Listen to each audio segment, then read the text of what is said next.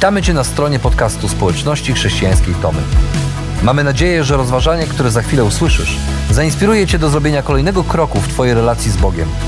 Bo w naszej społeczności zapraszamy wszystkich do relacji z Chrystusem, który zmienia wszystko.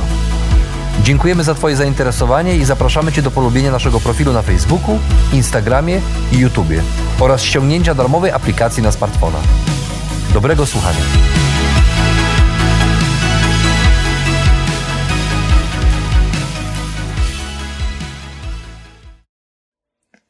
W Dziejach Apostolskich w drugim rozdziale czytamy o tym niesamowitym momencie w historii Kościoła, kiedy to Duch Święty został wylany na apostołów, a oni sami zaczęli mówić innymi językami, ogłaszać w nich wielkie Boże dzieła. Następnie napełniony Duchem Świętym apostoł Piotr wstał i wygłosił swoje pierwsze kazanie, w którym wskazał na Jezusa, zawołał do ludzi, którzy tam stali, aby się opamiętali i dali się ochrzcić, aby otrzymać dar Ducha Świętego. I w ten sposób rozpoczęła się era Kościoła. Wspominamy dzisiaj ten fakt, ponieważ e, od tego momentu też Duch Święty został e, dany człowiekowi, został wylany na wszystkich tych, którzy e,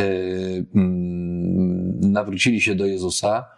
E, no właśnie, czy dla wszystkich, czy zawsze, czy wszędzie? To jest bardzo dobre pytanie. I czy rzeczywiście każdy e, człowiek ma Ducha Świętego, każdy człowiek nawrócony, czy ma Ducha Świętego? Jeżeli tak, to w jakim momencie ten Duch Święty do niego przychodzi, w jakim momencie zostajemy napełnieni Duchem e, Świętym? Tak naprawdę to pytanie przejawia się w wielu rozmowach o to, czym jest w swojej istocie bycie napełnionym Duchem Świętym, w jaki sposób to się odbywa. Bardzo często w tych rozmowach ci, którzy próbują dociec z tego, w jaki sposób to się dzieje, powołują się na, na fragmenty dziejów apostolskich i my dzisiaj właśnie do nich będziemy zaglądać, e, ale nie tylko do nich, również do jednego z listów apostoła Pawła, który e, daje nam też takie większe czy szersze spojrzenie na całość tego zagadnienia. Razem ze mną pastor Adam Szymorek i o tym dzisiaj będziemy razem rozmawiać. Adam, w jaki sposób doświadczenie dziejów apostolskich powinno być doświadczeniem całego Kościoła? Powinno być, jest, czy to, co się wydarzyło, powinno się wydarzyć zawsze i wszędzie? Jak to, jak o tym myśleć? Są różne sposoby myślenia o, tych, o tym czasie. I zanim przyjrzymy się tym różnym tekstom, których, e, które będziemy dzisiaj e, studiować, to warto właśnie nakreślić takie spektrum poglądów, pomiędzy którymi się będziemy poruszali dzisiaj, ponieważ e, są takie dwie skrajności. Jedna skrajność jest taka, że tak naprawdę Ducha Świętego otrzymujemy, zostajemy napełnieni, czy też ochrzczeni Duchem Świętym. Jeżeli chrzest Duchu Świętym e, definiujemy jako to pierwsze napełnienie, to właśnie e, niektórzy uważają, że to dzieje się w momencie nawrócenia. Kiedy człowiek nawraca się, oddaje swoje życie Jezusowi, potem wyraża to poprzez chrzest, wtedy otrzymuje Ducha Świętego, zostaje ochrzczony w Duchu Świętym. I wystarczy. I to wystarczy. I taki skrajny pogląd też zakłada, że to w zasadzie jest koniec, już e, nic więcej, jeżeli chodzi o doświadczania takiego działania Ducha Świętego w swoim życiu. Nie musimy tego przeżywać e, poza takim chrześcijańskim wzrostem, kiedy to nasz charakter się zmienia. Natomiast drugi pogląd e, mówi o tym, że najpierw człowiek się nawraca, oddaje swoje życie Jezusowi, potem to wyraża poprzez, poprzez chrzest, a następnie później następuje E, chrzest w Duchu Świętym. To znaczy, że Bóg obdarza takiego człowieka w szczególny sposób swoją mocą, wyposaża go do służby. W niektórych kręgach nazywa się to drugim błogosławieństwem. I to jest właśnie ten moment, kiedy Duch Święty ogarnia człowieka, e, obdara swoimi darami i uzdalnia do, do, do życia i do, do służby. No właśnie, te dwa poglądy one nie wzięły się znikąd. Każdy, kiedy słyszymy tę rozmowę, to mamy wrażenie, że każdy ma argumenty do tego, żeby, argumenty z Pisma Świętego, żeby właśnie na swoją stronę gdzieś na, tym, na temat tego napełnienia Duchem Świętym mówić i tego miejsca, w którym Duch Święty pojawia się w naszym życiu. Dlatego prześledzimy za chwilę te momenty w dziejach apostolskich, kluczowe momenty, w których właśnie ten moment napełnienia tak, Duchem Świętym występuje. Mam nadzieję, że kiedy się im przyjrzymy, to będziemy mogli spróbować odpowiedzieć sobie na pytanie, no dobrze, to kiedy? Czy, czy, czy to się dzieje przed, czy po, czy w jakim momencie nawrócenia, czy chrztu, czy pochście. Te fragmenty e, są też bardzo konkretne, ponieważ one wyznaczają e, pewną progresję Ewangelii, ale za chwilę o tym, o tym więcej powiemy. No więc co, Dzień Pięćdziesiątnicy, drugi rozdział dziejów apostolskich od pierwszego do 47 wersetu. Co się wydarza? To jest to szczególne wydarzenie, kiedy uczniowie e, zebrani są na jednym miejscu, ponieważ Jezus e, kazał im czekać na jednym miejscu na wypełnienie właśnie obietnicy, którą dał wcześniej, a mianowicie, że e, dostaną Ducha Świętego, moc Ducha Świętego, który daje im siłę do tego, aby byli mu świadkami w Jerozolimie, Judei, Samarii, aż po krańce ziemi. Kiedy tak czekają, nagle słychać szum gwałtownie wiącego wiatru, Widać języki ognia, które stępują z nieba i zatrzymują się nad głowami każdego z nich, a potem oni zaczynają mówić innymi językami, bo są napełnieni Duchem Świętym i mówią innymi językami, których wcześniej się nie uczyli, a ludzie wokół, słuchając e, tych języków, rozumieją, co do nich mówią e, i wiedzą, że ci ludzie ogłaszają wspaniałe e, dzieła Boże. I często ten fragment jest właśnie cytowany jako argument w dyskusji, mający poprzez to, że chrzest w Duchu Świętym, czy napełnienie Duchem Świętym jest dodatkowym przeżyciem innym niż nawrócenie, ponieważ oni już byli ludźmi ochrzczonymi, byli nawróconymi, wierzyli w Jezusa, a to, czego im było potrzeba, to e, przyobleczonymi mocą z wysokości. I tak często ten fragment jest e, też używany.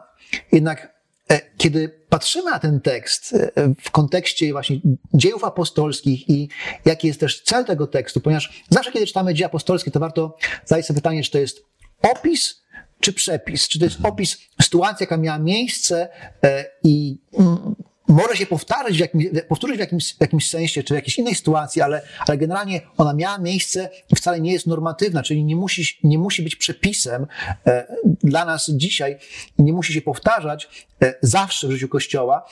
Więc to jest dobre pytanie. I kiedy patrzymy na ten sytuację... Czy to jest opis, to jest jedna, czy też to jest druga? Przepis. Przepis, czyli czy coś, co powinno być zawsze i wszędzie, że to jest coś... To, to jest prawda, która dotyczy e, Kościoła w każdym czasie, mhm. e, ogólna zasada, która zawsze funkcjonuje w Kościele i, i coś, co e, powinno być powtarzane dokładnie w taki sposób. I kiedy patrzymy na ten, na ten drugi rozdział dziejów apostolskich, to odkrywamy, że ta sytuacja tam opisana E, właśnie ma charakter, ma znamiona opisu, że to jest taki precedens historyczny tak naprawdę, ponieważ to jest pierwsze w dziejach wylanie Ducha Świętego na, na Kościół, na wszystkich ludzi. E, jest to ten moment, kiedy e, Żydzi świętowali święto nadania Tory i kiedy pamiętamy, kiedy Mojżesz otrzymał Torę, to cała góra Synaj płonęła i Bóg zamanifestował swoją obecność na tej górze i wypisał swoje prawo na kamiennych tablicach. I oto w ten dzień, dzień piątnicy, kiedy uczniowie czekają, to Bóg manifestuje swoją obecność już nie na górze, ale w życiu i w sercach swoich naśladowców. Już nie góra płonie, ale ogień stępuje na uczniów i e, widać te płomienie ognia nad ich głowami, a Bóg wypisuje swoje prawo w ich sercach. I to był właśnie ten historyczny moment, kiedy narodził się Kościół. I później, kiedy Piotr wygłasza swoje kazanie, to mówi, że to, co widzicie, to, co się dzieje, to jest wypełnienie proroctwa Joela, kiedy Joel mówi, że wasi e, ojcowie i synowie, e, córki i wszyscy będą e, prorokowali, będą napełnieni Duchem Świętym i ten Duch Święty, który wcześniej działał tylko w niektórych e, jednostkach w Starym Testamencie, będzie działał we wszystkich naśladowcach Jezusa i zamieszka w każdym z naśladowców Jezusa Chrystusa. A więc w tym sensie to wydarzenie było unikatowe. Ponadto też e, to wydarzenie było dowodem na to, że Jezus Chrystus żyje i panuje, ponieważ wrócił do Ojca i na dowód tego, że żyje, zesłał e, Ducha Świętego. I apostoł Piotr w swoim kazaniu właśnie do tego się odwołuje, że oto Macie dowód tego, że ten Jezus, którego wy żeście zabili, że On zmartwychwstał, że żyje i że tę, tą obietnicę, którą wam złożył, czyli obietnicę ducha, właśnie ją wypełnił i to, jest, to się realizuje na waszych oczach. Czyli to wydarzenie było pod tym względem było unikalne, niepowtarzalne, bo to było pierwszy raz w historii, kiedy Duch Święty został wylany e, na, na Kościół i tak naprawdę narodził się Kościół. Hmm. To jest, jeżeli ta część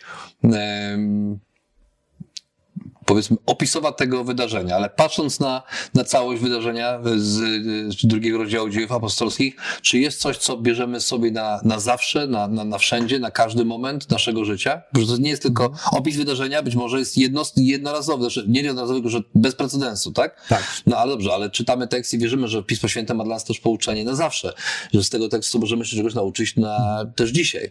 Więc co z tego tekstu czerpiemy na tu i teraz? To prawda, że ten chociaż ten tekst jest opisem, to też zawiera ponadczasową prawdę, która dotyczy też nas wszystkich. I kiedy Piotr e, kończy swoje kazanie, to mówi, że ta obietnica Ducha Świętego odnosi się do was i do dzieci waszych. Czyli oto rozpoczyna się nowa era e, w historii ludzkości. To jest właśnie ta era Kościoła, kiedy to Duch Święty może zamieszkać w człowieku, e, w każdym człowieku wierzącym.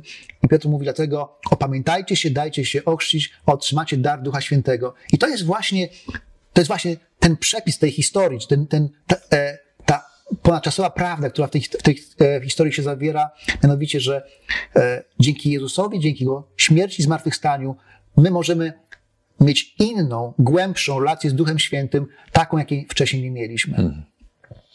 Następny moment, kiedy czytamy o napełnieniu Duchem Świętym, pojawia się y, niedługo później, bo w czwartym rozdziale, ale do niego za chwileczkę wrócimy. Ten bardziej spektakularny moment to jest znowu ósmy, ósmy rozdział dziejów apostolskich. Tak. I tam mamy taką szczególną sytuację, kiedy e, Jezus na początku dziejów apostolskich mówił uczniom, że będą jego świadkami w Jerozolimie, Judei, Samarii, aż po krańce ziemi. E, no i są jego świadkami w Jerozolimie, ale właściwie siedzą w tej Jerozolimie. Dobrze im tam, no nie ma co, co się dziwić, napełnieni Duchem Świętym, Kościół się rozrasta, żyją w poszanowaniu wśród ludzi. Natomiast okazuje się, że nagle e, wybuchają prześladowania, Kościół zostaje, zaczyna być prześladowany, Szczepan zostaje ukamienowany, uczniowie się rozpraszają i e, Filip, jeden nawet nie apostoł, tylko jeden z tych, którzy, e, jak to czytamy wcześniej, usługiwali przy stołach, mhm. Filip zostaje, czy, czy, czy wyrusza na drogi Samarii. Tam zaczyna głosić dobrą nowinę.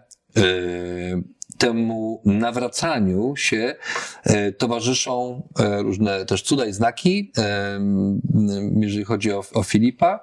Samarytanie przyjmują Ewangelię, no ale taki dobry zwyczaj Ewangelii i zresztą i też są ochrzczeni. Natomiast e, widzimy e, apostołów, którzy usłyszeli o tym, co się wydarzyło w Jerozolimie i chociaż mm, jak znamy z, nawet z samego nauczania Jezusa, czy z tych historii, które znamy w Nowym Testamencie, mm, uczniowie akurat wzbraniali się wcześniej, żeby do Samarii iść, no to tym razem decydują się pójść. Piotr i Jan idą do Samarii, żeby sprawdzić, jak się rzeczy e, mają, apostołowie ich wysyłają. No, problem polegał na tym, że ci Samarytanie no, byli wrogowie więc to było dla nich takie przekonanie, okej, okay, upewnijmy się, czy aby na pewno, że wrogowie, którymi bardzo pogardzali, no bo to byli, dzisiaj byśmy brzydko powiedzieli, mieszańcy, no. Upewnijmy się, czy oni też, czy oni też mają Ducha e, Świętego. No i widzimy, że apostołowie idą w to miejsce, widzą, co się wydarzyło mhm. I zaczynają modlić się o ludzi, którzy zostali którzy się nawrócili, którzy się ochrzcili, ale jeszcze nie otrzymali Ducha Świętego. I ten Duch Święty wstępuje na, na Samarytan i nie czytamy tam może o żadnych nadzwyczajnych rzeczach, które się w tym momencie szczególnym działy, ale czytamy o tym, że faktycznie Duch Święty wstępuje na Samarytan. Co to znaczy? Tak, i wydaje się znowu, że mamy do czynienia z dwoma wydarzeniami. Jedno to jest to, że oni uwierzyli, zostali ochrzczeni, a potem, a potem dopiero, kiedy apostołowie przyszli, otrzymali Ducha, Świętego, Świętego, czyli co by wskaz- mogłoby wskazywać na to, że potrzebne jest jakieś dodatkowe doświadczenie, ale znowu to jest pytanie, e, dlaczego ta historia została opisana w ten sposób? Jaki jest cel tej historii?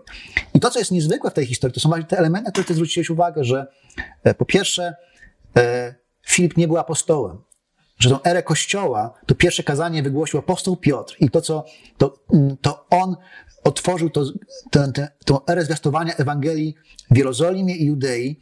I oto okazuje się, że nagle Ewangelia tak trochę w sposób niekontrolowany dociera do Samarytan i dociera za pośrednictwem kogoś, kto nie jest apostołem. I nie ma tego apostolskiego uwiarygodnienia. W związku z tym występuje potrzeba, aby apostołowie poszli i to nie tylko sprawdzili, ale też uprawomocnili swoim autorytetem. Nadanym im przez Jezusa. Przez, przez samego Jezusa. Mhm. Dodatkowo też jeszcze to było bardzo symboliczne, ponieważ e, to byli, tak jak wspomniałeś, wrogowie. I teraz wyobraźmy sobie taką sytuację, kiedy przychodzi Żyd do tych Samarytan i kładzie ręce na Samarytan, mhm. pokazując, że chociaż etnicznie jesteśmy różni, to jesteśmy tym samym kościołem, to jesteśmy częścią tego samego Bożego ludu.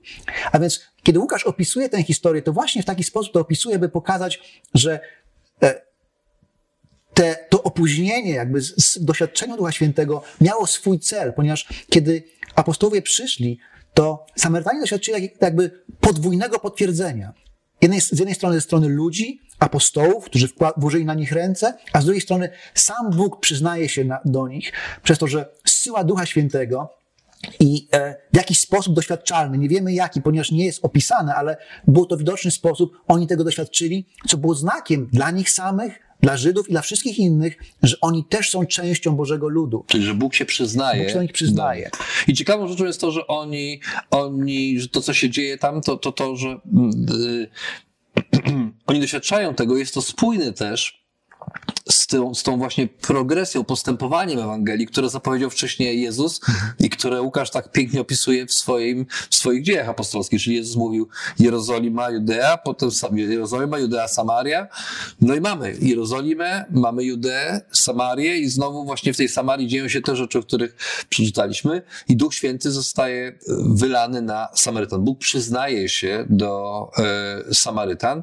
E, no ale To później... jest kolejny jakby etap rozwoju Ewangelii. Tak. To jest właśnie kolejny etap i w pewnym sensie kolejny precedens, ponieważ to, to wydarzenie jest niezwykłe, ponieważ tak jak e, Żydzi mieli swoją pięćdziesiątnicę, kiedy doświadczyli wylania Ducha Świętego, tak tutaj Samarytanie też mają swoją pięćdziesiątnicę, e, kiedy Duch Święty przychodzi do nich po raz pierwszy. I to Mhm. po raz pierwszy e, oni mogą jeszcze wiele rzeczy doświadczyć Duchem Świętym, ale tego pierwszego razu nie doświadczą już po raz drugi. Mhm. Bo taka jest idea właśnie tego, tego opisu. I on posiada znamiona, które są podobne do tego, co wydarzyło się w Jerozolimie, właśnie po to, pokazać, że to samo doświadczenie Ducha Świętego, które było udziałem Żydów, w tym miejscu jest też udziałem Samarytan. Chociaż nie jest identyczne, bo na przykład, znaczy nie wiemy o tym, bo nie wiemy o tym, czy faktycznie mówili inny, innymi językami, czy, czy mówili w językach, które były zrozumiałe, czy rozstąpili, czy były języki. Nic o tym nie wiemy. Tak. Mamy wrażenie, znowu, to czyni ten, ten opis wcześniejszy z dziejów apostolskich z drugiego rozdziału tak bardzo wyjątkowym, że to się wydarzyło, to był taki szczególny moment i tu znowu to się wydarza, przy, przypominając tamte wydarzenia, do końca nie wiemy już jak w co szczegółach miało się, miałoby się wydarzyć. A co ciekawe, myśląc w tym kontekście opisu czy przepisu, to widzimy tego samego Filipa, który za chwilę zostaje zabrany przez Ducha Świętego na pustynię. Tam jedzie sobie dworzanin królowej Etiopii, któremu Filip wykłada księgę Izajasza 53 rozdział. Mówi mu, że to wskazuje na Jezusa. Przejeżdżają koło wody. Dworzanin się pyta o to woda, cóż stoi na przeszkodzie, czy mogę się ochrzcić. No i Filip mówi, jeżeli wierzysz, możesz.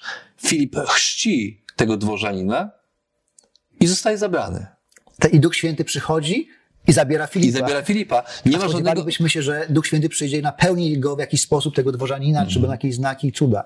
A jednak to się nie dzieje. I znowu nie, nie, nie jest e, e, trudno zaprzeczyć, że to było, można powiedzieć, no tak, ale być może nie czytamy więcej, może ten moment nastąpił później. No może nastąpił, może nie nastąpił, a może, może właśnie to już z tej perspektywy nie było aż tak istotne, ponieważ, ponieważ wcześniej Duch Święty pokazał, że przyznaje się i do tych, którzy w Jerozolimie, i do tych, którzy w Judei i Samarii. I to nawrócenie dworzanina królowej Etiopii być może było zapowiedzią tego, co za chwilę miało się wydarzyć w dziesiątym rozdziale dziejów apostolskich. Kolejny krok w rozwoju Ewangelii, czyli aż po krańce ziemi. Tak, to, to są krańce ziemi, kiedy e, Piotr ma widzenie, e, widzi prześcieradło stępujące z nieba, w tym prześcieradło, prześcieradle całe mnóstwo różnych nieczystych zwierząt, które dla niego jako Żyda były zakazane, nie mógł ich jeść, a słyszy głos, który mówi bierz, e, zabijaj i jedz. On mówi, nie mogę, bo to przecież nieczyste, nic, nic nie- nieczystego, niczy- nieczystego nigdy nie zjadłem.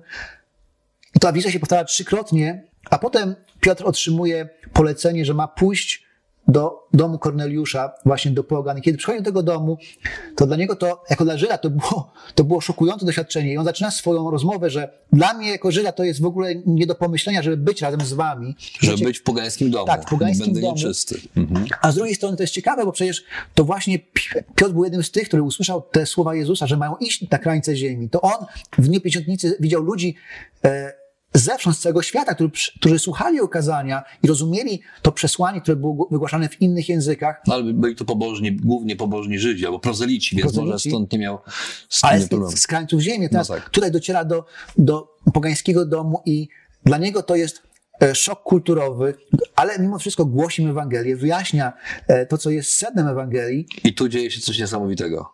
Dokładnie tak, ponieważ no, ponieważ e, Duch Święty stępuje i zostają napełnieni Duchem Świętym, jeszcze zanim e, przyjęli chrzest, zanim zostali ochrzczeni. I zanim wyznali jakby tą wiarę w jakiś taki publiczny sposób, tak? Czyli dzieje się coś niesamowitego, bo Duch Święty przyznaje się znowu do Korneliusza i do jego, e, do jego domu, do, do wiary, do tego, co pokazuje swoim życiem. Dużo o tym nie wiemy, ale czytałem, że był pobożnym człowiekiem, że szukał Boga. I zanim, e, tak jak w poprzednich rozdziałach, mieliśmy to, że ludzie się mieli ochrzcić, a potem miało być napełnienie Duchem Świętym, a tutaj mamy Korneliusza, który zostaje ochrzczony Duchem Świętym, zanim w ogóle przyjmuje chrzest wiary, zanim oficjalnie wyznaje Jezusa swoim Panem i Zbawicielem. I to jest właśnie chyba ten moment, w którym zatrzymujemy się i mówimy, no dobrze, to jak to jest? No tak, tak, tak szczerze, no to to jest przed czy po, czy to tylko ten, czy to to wydarzenie jest takie jakby opisowe, pozostałe są przepisowe, a jeżeli tak, to dlaczego tamte miałyby być przepisowe, a to opisowe może jest inaczej? Mhm. Może rzeczywiście takie, że Duch Święty przychodzi przed nawróceniem, a dopiero chrzest wiary pojawia się jako konsekwencja tego e, naszego m, mm, doświadczenia Ducha Świętego. Znaczy, to są pewne trudności, które widzimy i, które, i widzimy, że to się chyba nie da do końca włożyć w pewne ramy, że to musi być zawsze tak, a, a nie inaczej, bo same te opisy z dziejów apostolskich pokazują, że, że było tak i było tak, ale to było pokazane, było to pokazanie czegoś dla bardzo konkretnego celu. Sam Łukasz opisuje to w taki sposób, aby dać nam do zrozumienia, że ta kolejność nie jest aż tak istotna i też e, to jest ciekawe, że te opisy właśnie różnią się między sobą, aby nam pokazać, że też trudno jest powiedzieć, co jest definitywnym czy jednym znakiem napełnienia e, Duchem Świętym. Ale kiedy patrzymy na te, na te e, opisy, to możemy zobaczyć, że e, warto jest dokonać tego rozróżnienia pomiędzy właśnie historycznym precedensem, powtarzającym się schematem, a, a normą czy zasadą. A więc te trzy wydarzenia, o których mówiliśmy, tak naprawdę można określić jako pewnego rodzaju historyczne precedensy, ponieważ każde z nich było wyjątkowe. To są takie trzy etapy w rozwoju Ewangelii. Jerozolima i Żydzi, potem mamy Samarię i potem mamy Pogan. I każda z tych grup doświadcza swojej własnej e, pięćdziesiątnicy i każda z tych, e, z tych sytuacji jest pod tym względem wyjątkowa. Mamy trzy etapy w rozwoju Ewangelii, które są do siebie podobne, aby pokazać, że, że Bóg e, dociera do każdej z tych grup. Każda z tych grup jest chciana w Jego Królestwie, w Jego Kościele i każda z nich jest zaakceptowana przez Boga. Jednocześnie to był znak nie tylko dla tych ludzi, ale też dla innych wszystkich poza, e, dookoła, którzy mieli wątpliwości, czy Bóg rzeczywiście akceptuje pogan, czy Bóg rzeczywiście chce Samarytan w kościele. Tak, Bóg ich chce. A więc potem względem te sytuacje były wyjątkowe. Ale kiedy patrzymy też na te sytuacje, to one tworzą pewnego rodzaju schemat, powtarzający się schemat. Mianowicie schemat jest taki, że, że to Duch Święty inicjuje kolejne etapy w rozwoju Kościoła. To Duch Święty e, przychodzi, kiedy ludzie E, odpowiadają z, z wiarą na poselstwo Ewangelii. E, to Duch Święty jest tym, który, który ludzi, ludzi włącza do Kościoła. W takim razie, skoro taki jest powtarzający się e, schemat, to co jest tą zasadą, mhm. tą, tą normą, której powinniśmy się trzymać? Mianowicie to jest to, co też jest w pewnym sensie echem kazania Piotra, że, że Bóg chce, aby Kościół żył i działał w mocy Ducha Świętego, że bez Ducha Świętego Kościół nie jest w stanie się rozwijać, a jednocześnie też, że Bożą wolą jest to, aby każdy chrześcijanin doświadczał obecności i mocy Ducha Świętego w swoim życiu. I to jest, to, to te teksty pokazują. Natomiast na pewno normą nie jest to, e, jakie, jest, jakie znaki następują po napełnieniu Duchem Świętym, czy to są, czy to jest prorokowanie, czy mówienie językami, czy to się dzieje e, przed czy po, ponieważ te teksty tego nie definiują taki jasny sposób. Tak naprawdę, kiedy czytamy dzieje apostolskie, to też mamy fragmenty, które zdają się nie pasować do tego schematu. To jak właśnie dzieje apostolskie, e, czwarty rozdział, kiedy napełnionymi zostają już napełnieni. Mhm. Czyli uczniowie Jezusa, kiedy Piotr i Jan wrócili e, po przesłuchaniu i, i Kościół doświadczył takich pierwszych prześladowań tak naprawdę i trudności i modlili się i wtedy czytamy, że i stąpił Duch Święty i zostali napełnieni Duchem Świętym. Zatrzęsło się tak, miejsce. zatrzęsło się miejsce, w którym byli i z odwagą głosili słowo. Czyli nie ma mowy o o proroctwach, o językach, ale po prostu znakiem tego była odwaga do głoszenia Bożego Słowa. Zresztą to widać w ogóle w życiu Piotra. To jest ta nieprawdopodobna zmiana. Piotra, który wcześniej uciekał, czy ukrywał się, był mocny, jak tu mówimy, czasem mocny w gębie, ale jak już przyszło co do czego, przyszło co do, przyszło do konfrontacji, e, tak jak było to w czasie e, procesu Jezusa, no to Piotr wyparł się Jezusa. Tutaj widzimy, że on staje wobec ludzi, którzy mieli swój udział w skazaniu mhm. Jezusa i z odwagą mówi im, to wy go zabiliście, to wy to zrobiliście, to jest to wy musicie pokutować. I wręcz mówi, musimy słuchać Boga bardziej niż ludzi, także nie boimy się tego, y, co, mm, co możecie nam zrobić. Więc mamy Piotra i Jana, którzy w tym całym, y, w tym całym mm, opisie, w tych opisach dziejów apostolskich mamy Piotra i Jana również, którzy doświadczają napełnienia Duchem Świętym, chociaż już wcześniej doświadczyli napełnienia Duchem Świętym. I to jest pytanie o to, jak, jak to jest, że Duch Święty napełnia napełnionych. Być może, y, myśląc o byciu napełnionym Duchem Świętym, mm, mówimy o trochę częstszym procesie, czy o trochę jakby mm, rzeczy, która jest rozłożona na dłużej niż tylko na ten jeden moment w czasie, na to jedno doświadczenie po chrzcie, przed chrztem, no jak się okazuje, to też nie jest do końca jasne na podstawie dziejów apostolskich. I dlatego być może warto jest, um, czytając dzieje apostolskie, zwrócić uwagę na to, że chociaż dzieje łączą działanie Ducha Świętego i napełnienie Duchem Świętym z momentem poddania swojego życia Chrystusowi, nawrócenia i chrztu, i też warto też zwrócić uwagę na to, że w dziejach apostolskich E, nawrócenie, ta decyzja oddania swojego życia Chrystusowi i, i chrzest były bardzo blisko siebie, e, to w naszej kulturze z różnych względów e, to, co się często rozdziela w czasie, natomiast w dziejach apostolskich było tak, że jeśli ktoś uwierzył, to wyrazem tej wiary było po prostu, było to, że przyjmował chrzest. I to, to łączyło się to doświadczenie z też także doświadczeniem przyjęcia, czy bycia napełnionym Duchem Świętym. Dlatego też dla Łukasza to było dużo prostsze, ponieważ on często opisywał jedno wydarzenie, jeden pakiet. My, mhm. my stawiamy się, w którym miejscu to następuje. Ponadto też my jesteśmy e, z innej kultury, my potrzebujemy rzeczy doprecyzować. Czy to jest w tym momencie, czy w tym momencie, czy w tym momencie. A dla Łukasza to nie było ważne, w którym momencie. Ważne było to, że to się wydarzyło i że to było częścią procesu zbawienia. A jak to jest częścią procesu zbawienia? Myślę, że warto jest zajrzeć tak naprawdę do listów, żeby zobaczyć odpowiedź na to pytanie, ponieważ to listy systematyzują teologię, która zostaje opisana, która wcześniej była opisana w dziejach apostolskich.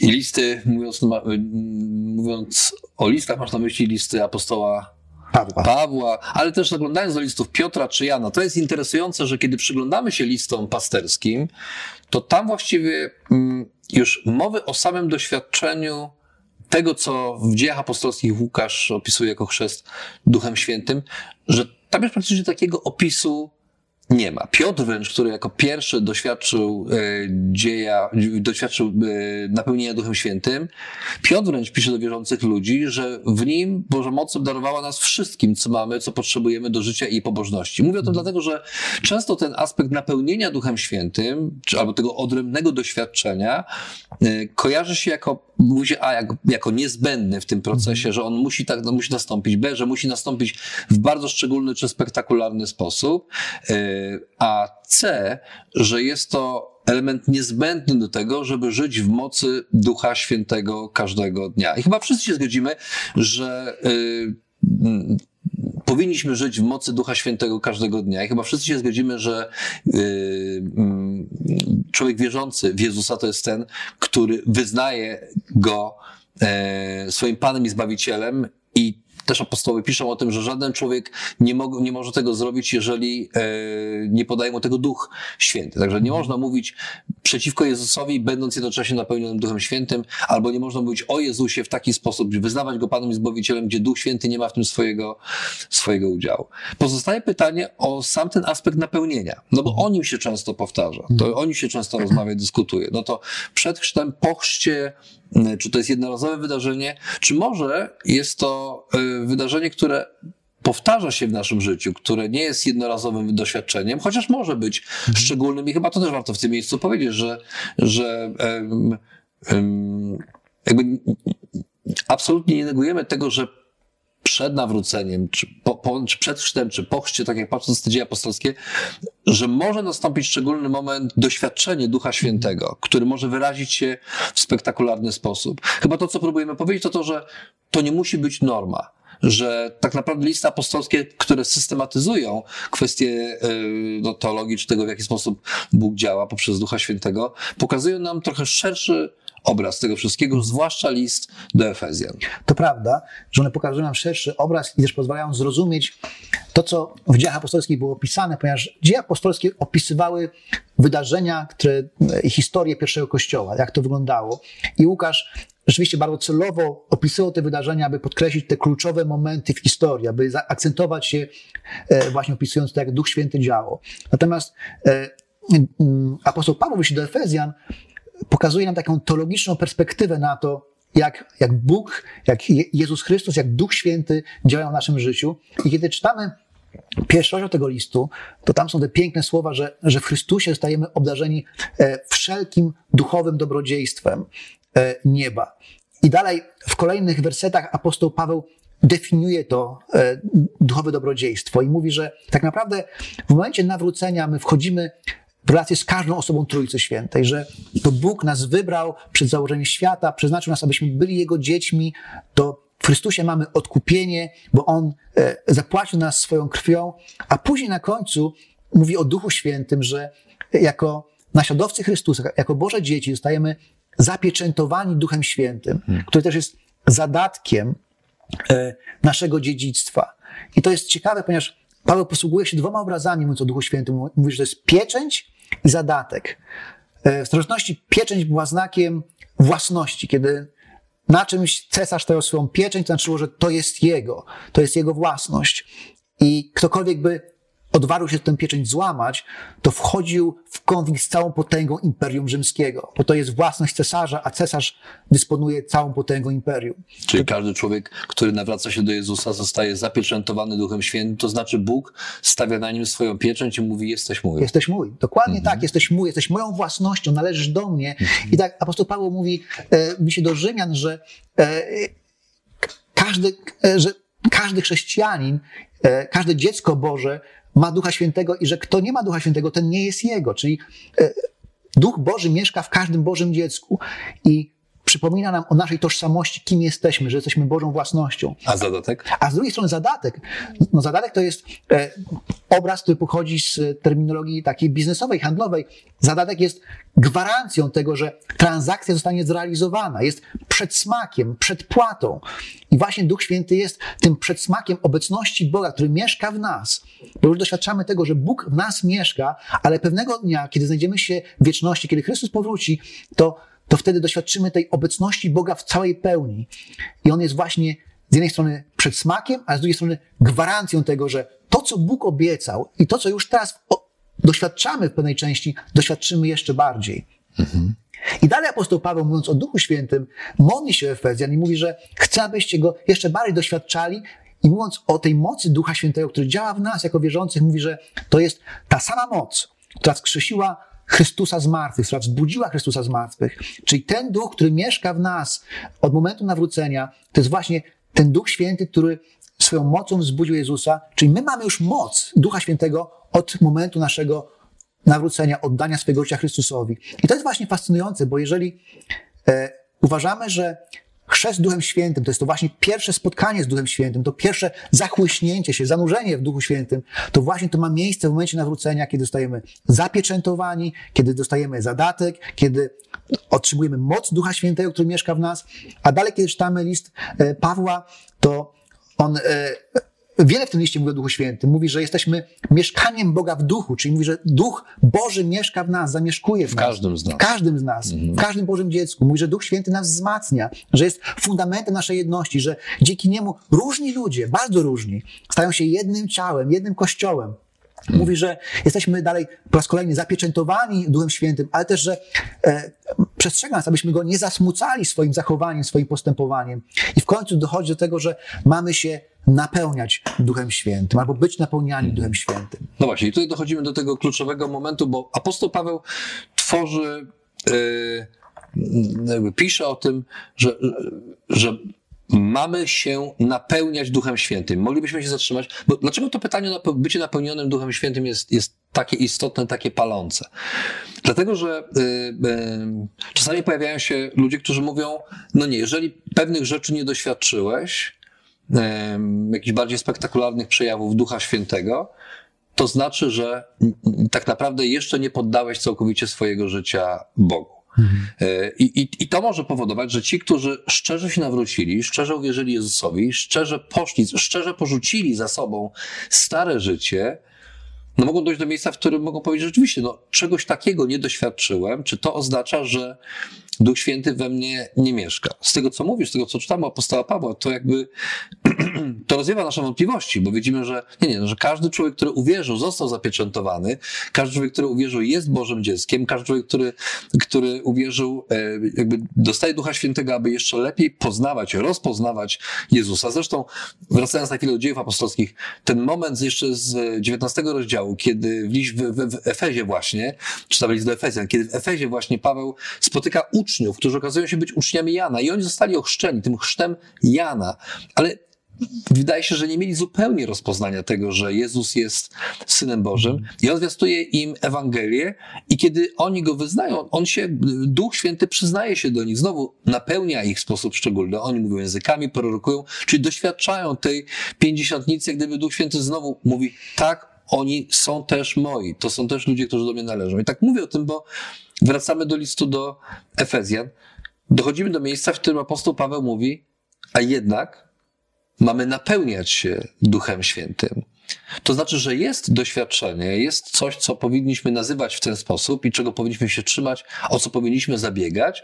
I Paweł nawet pisze o tym w takim trybie, który, który jest czasem teraźniejszym, ciągłym, to znaczy czymś, co ma się wydarzać teraz i ciągle. Jest takim stałym... I stroną bierną, bądźcie napełniani. Bądźcie napełniani, tak? Mhm. Czyli coś, co ma się wydarzać w naszym życiu. No więc w jaki sposób jak to przełożyć to, że z jednej strony, no nie wszyscy doświadczamy takiego spektakularnego napełnienia Duchem Świętym, mhm. jak to widzimy w dziejach apostolskich, a jednak idąc za listami Pawła, no nie odmawiamy ludziom, którzy tego nie doświadczyli, nie możemy odmówić im tego, że doświadczyli Boga i że szczerze podporządkowali Mu swoje życie. No i jak teraz jeszcze być posłusznym tym słowom, które apostoł Paweł pisze, no ale jednak napełniajcie się mhm. Duchem Świętym.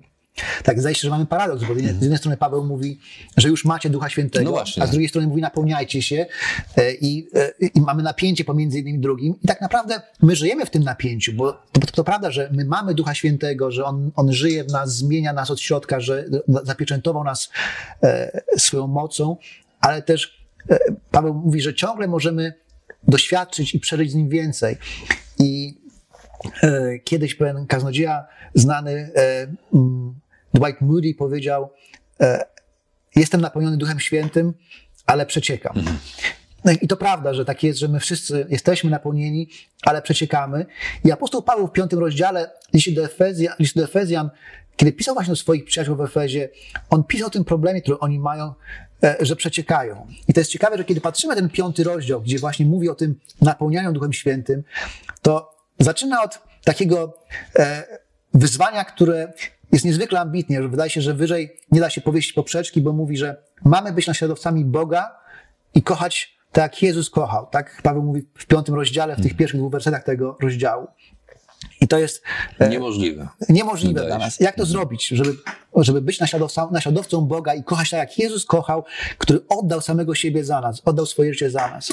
A potem Paweł w dalszej części tego, tego rozdziału opisuje e, problem Efezjan, że chociaż mają taki cel, tak bardzo szczytny, to ich życie w ogóle nie przystaje do tego celu, ponieważ posługują się językiem, które, którego, który w ogóle chrześcijanom nie przystoi, e, mówią słowa, które są, są e, niepoważne, i, i raniące, i przykre, i wulgarne, e, żyją w sposób, który jest niegodny. Mm. Tam pojawia się często słowo porneia, którego dzisiaj mamy pornografia, i to słowo opisywało wszelkie rodzaje niemoralności, niemoralnych zachowań.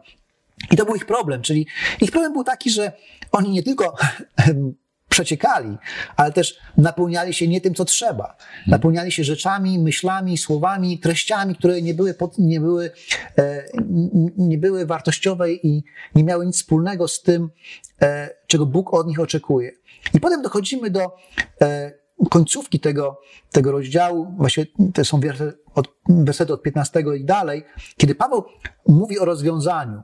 I właśnie w tym rozwiązaniu mówi, że nie zachowujcie się jak niemądrzy, ale jak mądrzy i nie marnujcie najdrobniejszej chwili. Potem mówi, nie bądźcie nierozsądni, ale starajcie się zrozumieć wolę Boga. Mm. I w końcu, nie upijajcie się winem, ale dbajcie, aby Duch Święty mógł was stale napełniać.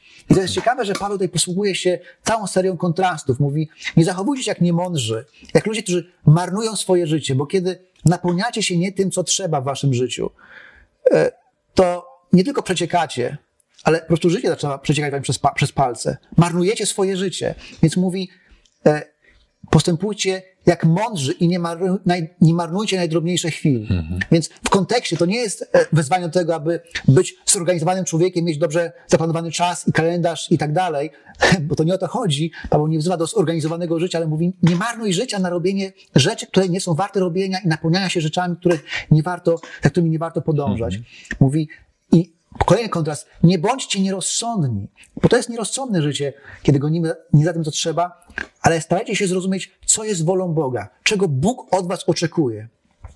A potem pojawia się pytanie, no to w takim razie, co jest wolą Boga? Mhm. No właśnie to, nie upijajcie się winem, ale dbajcie, aby Duch Święty mógł was stale napełniać. Czyli tą wolą Boga jest to, abyśmy e, nie poddawali się przyjemnościom, które są ulotne i które e, zagłuszają nasze umysły, ale abyśmy poddawali się Duchowi Świętemu. I to porównanie, i to jest niesamowite, ten obraz, z jednej strony nie upijajcie się winem, a z drugiej strony dbajcie o to, aby Duch Święty was mógł stale napełniać.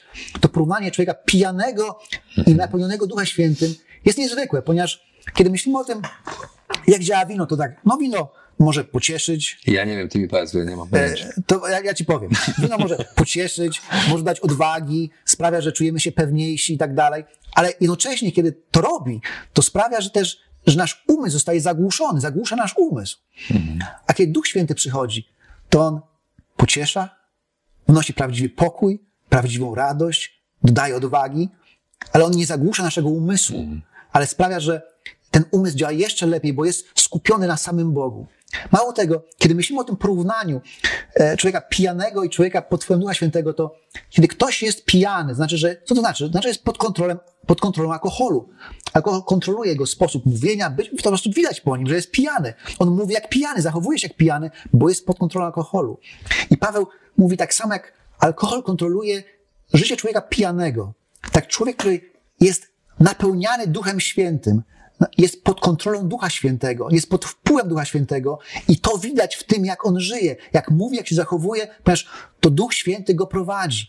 I właśnie w ten sposób Paweł definiuje i opisuje napełnieniu, napełnienie Duchem Świętym, a więc chociaż e, Duch Święty mieszka w nas od momentu nawrócenia, to Paweł mówi, to jest ciągle więcej do mhm. doświadczenia z Duchem Świętym. Jest ciągle więcej, co możemy przeżyć, czego możemy doświadczyć i możemy mu się bardziej poddać, tak aby to jego działanie było jeszcze bardziej widoczne w naszym życiu.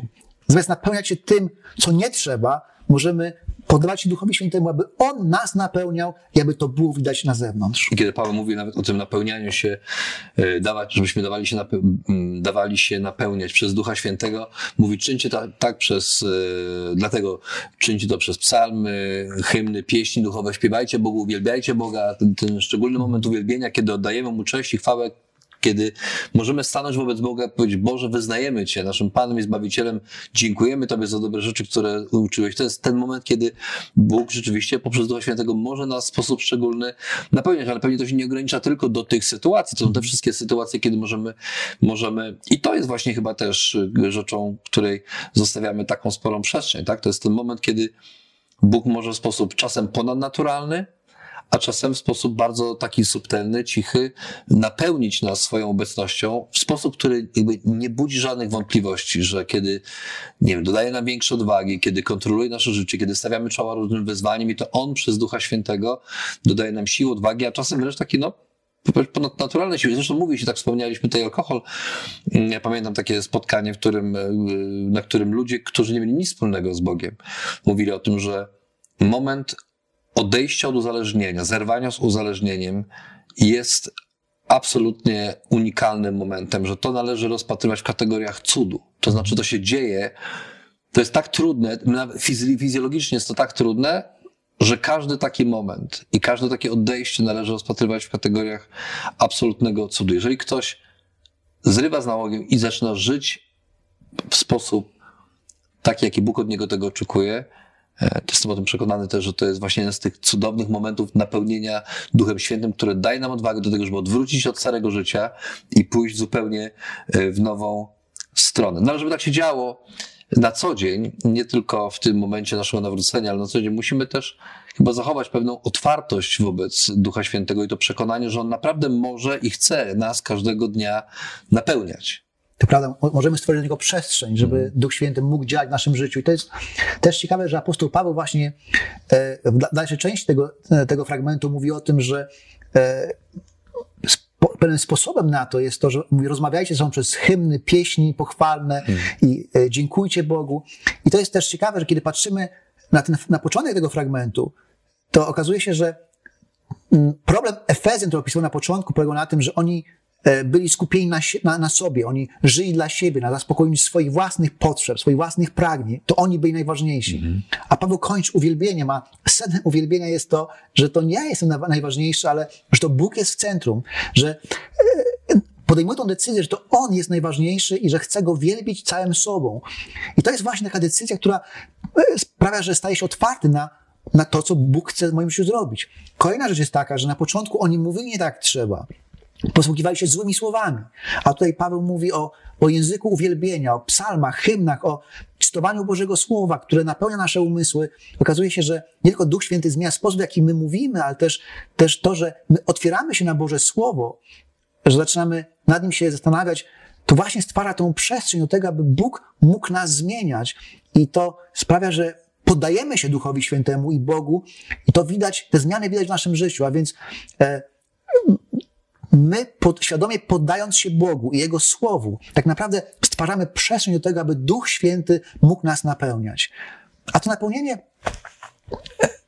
może wyglądać bardzo różnie, tak naprawdę. Hmm. Czasem bardzo spektakularnie, tak jak w drugim rozdziale dziejów apostolskich. I tak może się wydarzyć i wiemy, że tak się dzieje i absolutnie temu nie przeczymy. Raczej, raczej zachowujemy pewien, pewną rezerwę, jeżeli chodzi o czy, czynienie z tego normy, że tak zawsze musi być. Nie musi, ale wierzymy, że tak się dzieje i mamy znajomych przyjaciół, ludzi, którzy też tego rodzaju napełnienie Duchem Świętym e, doświadczyli, ale czasem może dziać się tak mniej spektakularnie, chociaż jak ja czytam o tym, jak się te mury, te mury trzęsły i że ludzie zostali napełnieni Duchem Świętym, ale dzięki temu głosili odważnie Boże Słowo, no to myślę sobie, to rzeczywiście było niezwykłym znakiem. A czasem też, też to, jest, to jest też tak, myślę, dziś mieliśmy taką dobrą rozmowę yy, nie, nie, tak dawno na ten temat, yy, że ciągle żyjemy w czasach, w którym Bóg przyznaje się do swojego działania jakby wobec ludzi, poświadczając to w sposób absolutnie ponadnaturalny, na który my powiedzielibyśmy, no nie Boże, to niemożliwe, tak się nie może wydarzyć.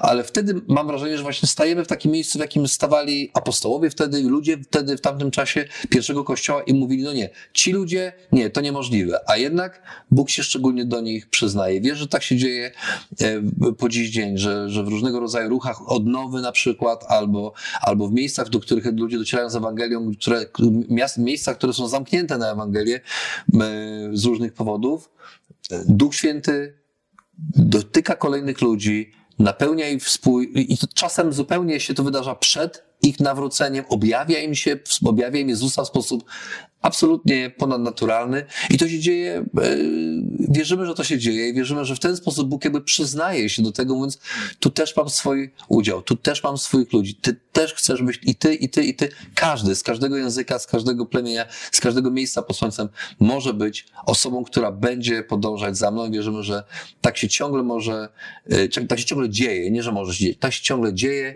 i, i cieszymy się razem z całym Kościołem, kiedy te rzeczy rzeczywiście dzieją się w sposób absolutnie e, niezaprzeczalny. I tutaj podobnie też jak myślę, że jak z nawróceniem, ponieważ e, tak jak my doświadczamy, duch, możemy doświadczać Ducha Świętego na różne sposoby, tak też kiedy myślimy o nawróceniu, jak ludzie się nawracają, oddają swoje życie Jezusowi, to też są takie dramatyczne, spektakularne nawrócenia, kiedy ktoś zostaje nagle uwolniony ze mhm. swoich nałogów. A czasem jest tak, że ktoś po prostu pomodli się modlitwą grzesznika, kiedy wyzna swoje grzechy Jezusowi i ma tą świadomość, że Jezus mu przebaczył i zmienił jego życie. I nie ma błyskawic, piorunów, grzmotów, nic się nie dzieje, ale po prostu życie tego człowieka się zmieniło. I podobnie jest też e, z, z Duchem Świętym, z tym, jak możemy przeżywać jego napełnienie. Czasami jest to, tak jak powiedziałeś, bardzo spektakularne i niezwykłe, czasami bardzo zwyczajne.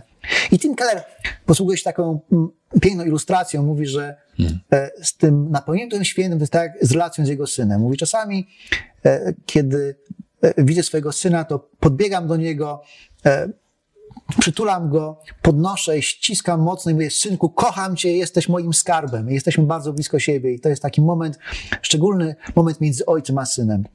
Ale mówi, ale tak, tak nie można żyć zawsze, nie można się zawsze przytulać bez przerwy. Bo są takie momenty, kiedy po prostu idziemy razem na spacer i idziemy obok siebie. Są takie momenty, kiedy razem odrabiamy lekcje albo gramy w piłkę. Ale to nie są momenty, kiedy ja go mniej kocham albo mniej się o niego troszczę, ale jego doświadczenie ojca i mojej miłości w tych momentach jest inne. Aczkolwiek ja też okazuję mu swoją miłość, tylko w inny sposób. I podobnie jest z napełnieniem Duchem Świętym. Są takie momenty, kiedy Bóg przychodzi do nas i mówi, kocham Cię i chcę, żebyś to poczuł, że Cię kocham, że jesteś no, dla mnie drogi ważny. Mamy te szczególne przeżycia takiej obecności Boga w naszym życiu. Ale są też takie momenty, kiedy wiemy, że Bóg nas kocha, że nas dotyka, że coś zmienia, że coś naprawia w naszym życiu, że nas poucza, ale to nie jest aż tak spektakularne, ale też jest ważne. Kiedy czytamy Boże Słowo, nie zawsze czujemy e, ekscytację, ale, ale wiemy, że Duch Święty przemawia przez to Słowo do nas i nas zmienia. A więc okazuje się, że ten Duch Święty może działać na bardzo różne sposoby w naszym życiu. Zatem jakbyśmy podsumowali tą kwestię napełniania się, czy bycia napełnionym, napełnionym przez Ducha Świętego? E, możemy powiedzieć, że kiedy napełniam swój umysł swoim Boga i poddaję Mu swoje życie, to Duch Święty mnie napełnia i zmienia moje życie. Hmm.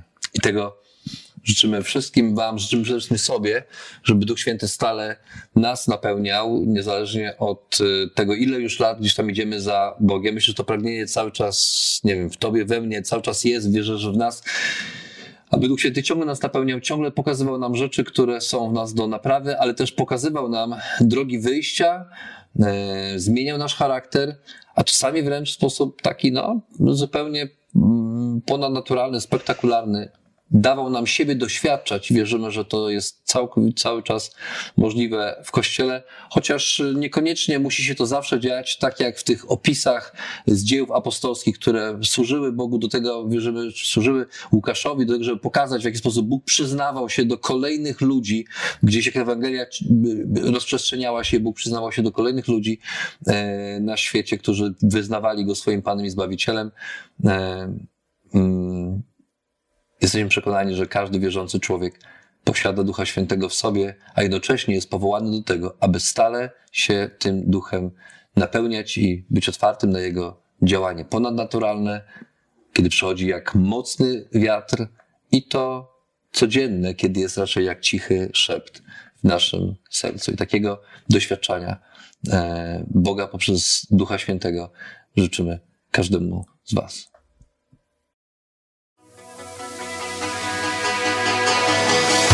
Jeszcze raz dziękujemy za wysłuchanie naszego rozważania. Jeżeli mieszkasz w okolicach Tomaszowa Mazowieckiego lub Łodzi, zapraszamy Cię do odwiedzenia nas na niedzielnym nabożeństwie. Więcej informacji znajdziesz na stronie schatomy.pl.